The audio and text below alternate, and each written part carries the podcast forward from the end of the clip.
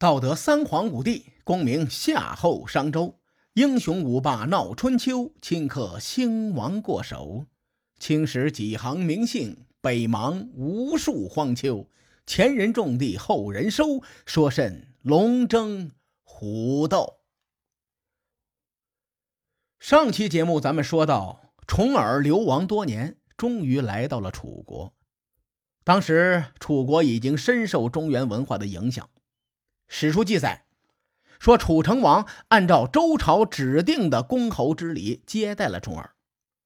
楚成王对重耳的礼仪非常的郑重，他向重耳前后献酒九次，并且在这个宴会亭中呢摆了上百件的礼品。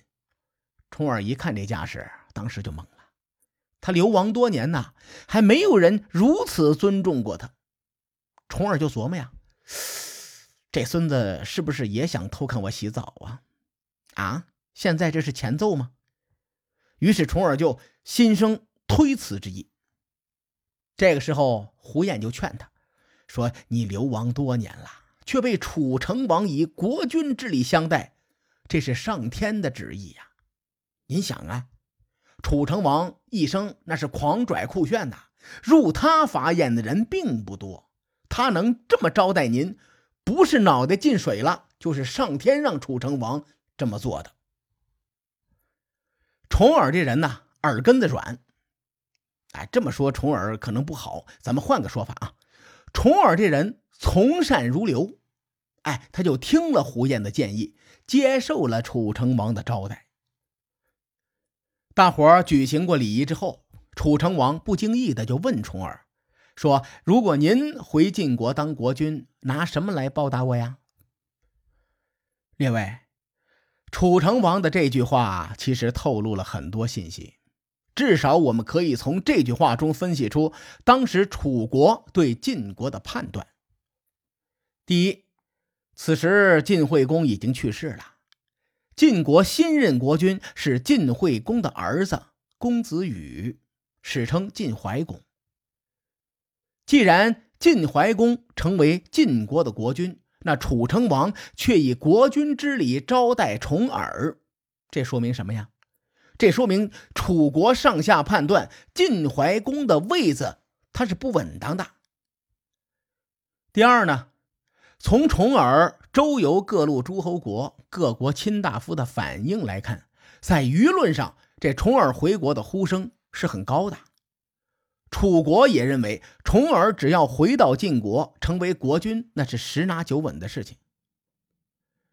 史书记载，楚成王的原话是：“子若克复晋国，何以报我？”“克”字有克敌制胜的意思，在这儿呢，则是恢复的意思。所以楚国认为啊，重耳与晋怀公争位的胜算会更大。基于这个原因，楚成王才有此一问。这个时候，重耳都六十多岁了，这老哥啥场面没见过，都快成精了。于是呢，重耳很委婉的说：“哈哈哈哈哈，美女、宝玉、丝绸这些东西，您是有的，肯定不稀罕。”兽尾、象牙、犀牛皮这些东西又是贵国的特产，流散到晋国的那点玩意儿啊，都是您剩下不要的东西，我又不能拿来献丑，我真的挺为难的，不知道用什么报答您才好啊！你听，重耳的话术很高明啊，这老哥不动声色的就把皮球踢回给楚成王。楚成王一看。重耳，你不接招，嘿，于是就直接说了。他说：“话虽如此，但我还是愿意听听您将来用什么报答我。”重耳的回答不卑不亢，他没有在围绕世俗之物和楚成王打太极。他说：“如果托您的福，我能回晋国当国君，将来晋楚之间。”不幸发生战争，双方军队在中原交战，我一定率军后退三舍。如果这样还不能获得您的谅解，那我只好左手握马鞭和弓，右手摸箭囊和弓带，陪大王您玩玩。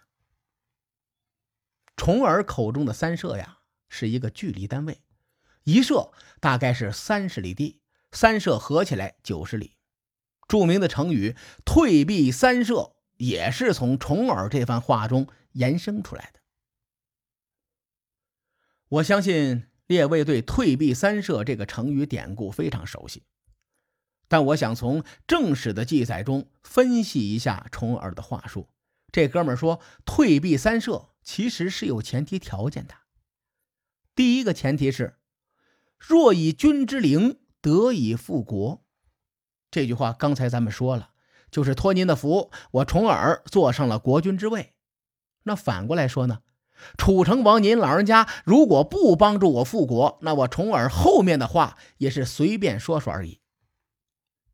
第二个前提是晋楚制兵会于中原，也就是说，双方的军队要在中原交战。大伙都知道，晋国和楚国都不是中原国家，这两国如何会在中原交战呢？那基本上是他们争霸天下的时候，才会将势力范围扩展到中原。重耳这个前提设置的非常好。假如楚成王率兵攻打晋国，那不好意思，我重耳为了保家卫国，肯定是拼死一搏呀。重耳的潜台词说了两个前提条件之后，才说了他将退避三舍以报答楚成王。如果您老人家得势不饶人，还要追着打我，那我就只能左执鞭糜，右数高肩。陪您玩玩。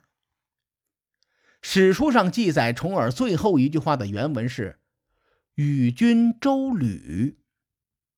周旅的意思是应酬的意思。所以呢，我把这句话翻译成了“陪您玩玩”。中国的语言博大精深呐，“陪您玩玩”这是进可攻，退可守的四个字。咱们举个例子吧。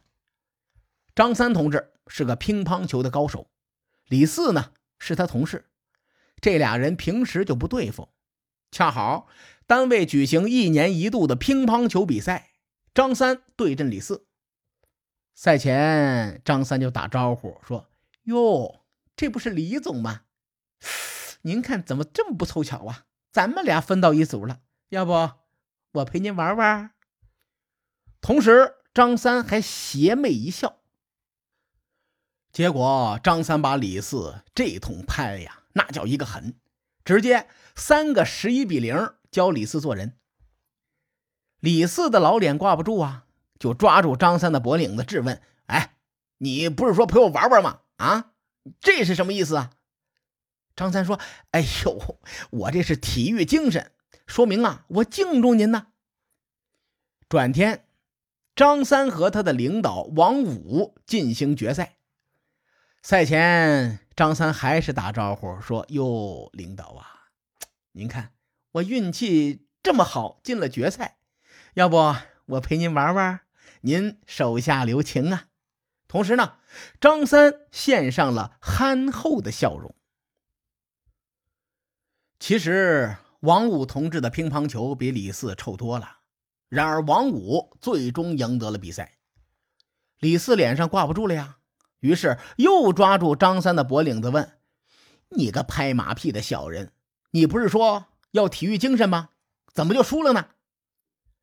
张三说：“嗨，谁都有不在状态的时候。再说了，体育精神是友谊第一，比赛第二。你这么较真儿干嘛呀？”上面这段啊，是让大伙乐呵乐呵啊。书归正传。重耳对楚成王说的这句“我陪您玩玩”，到时候还指不定谁玩谁呢。这场会谈结束之后，楚国的令尹子玉找到楚成王劝谏，说：“大王啊，咱们得杀了重耳。”这个令尹子玉叫做程德臣，是斗谷乌图的弟弟。楚国的窦氏和程氏这俩本是一家子。令尹子玉呢是一个铁腕人物，左传》曾评价他是刚而无礼，不可以治民。当年斗谷乌图年迈之后，因为子玉战功在身，所以斗谷乌图啊就推荐子玉成为令尹。于是呢，历史上称他为令尹子玉。楚成王听完令尹子玉的提议，当即就摇头否决。楚成王说：“不能杀重耳啊！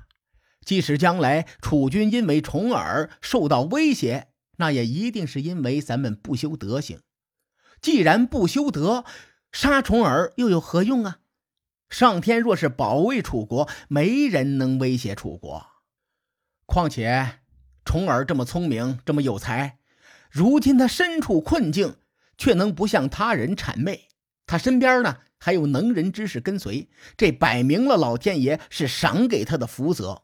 咱们杀了他，岂不是和老天作对吗？楚成王的这番话已经深得礼仪制度的精髓了。这说明，随着历史进程的推进，中原文化和楚文化已经在不断的融合了。令尹子玉还是不甘心，退而求其次的说：“那咱们把胡彦扣下吧。”楚成王还是没同意，说：“不行啊，这样不符合礼法。”楚成王高看重耳一眼，没有杀他。恰巧在这个时候，秦国派来使臣请重耳前往。于是呢，楚成王派人护送重耳到秦国去。临别之时，楚成王还赠送了丰厚的礼物。列位，重耳流亡华夏各国近二十年。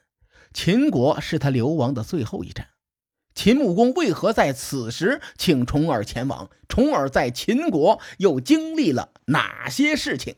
且听下回分解。书海沉沉浮浮，千秋功过留与后人说。我是西域说书人介子先生，下期节目咱们继续聊春秋风雨。更多精彩内容，请搜索关注微信公众号“伯乐灯”，与更多听友交流互动。伯乐灯将定期为粉丝发放福利。愿我们的存在让您对明天更有期许。咱们后会有期。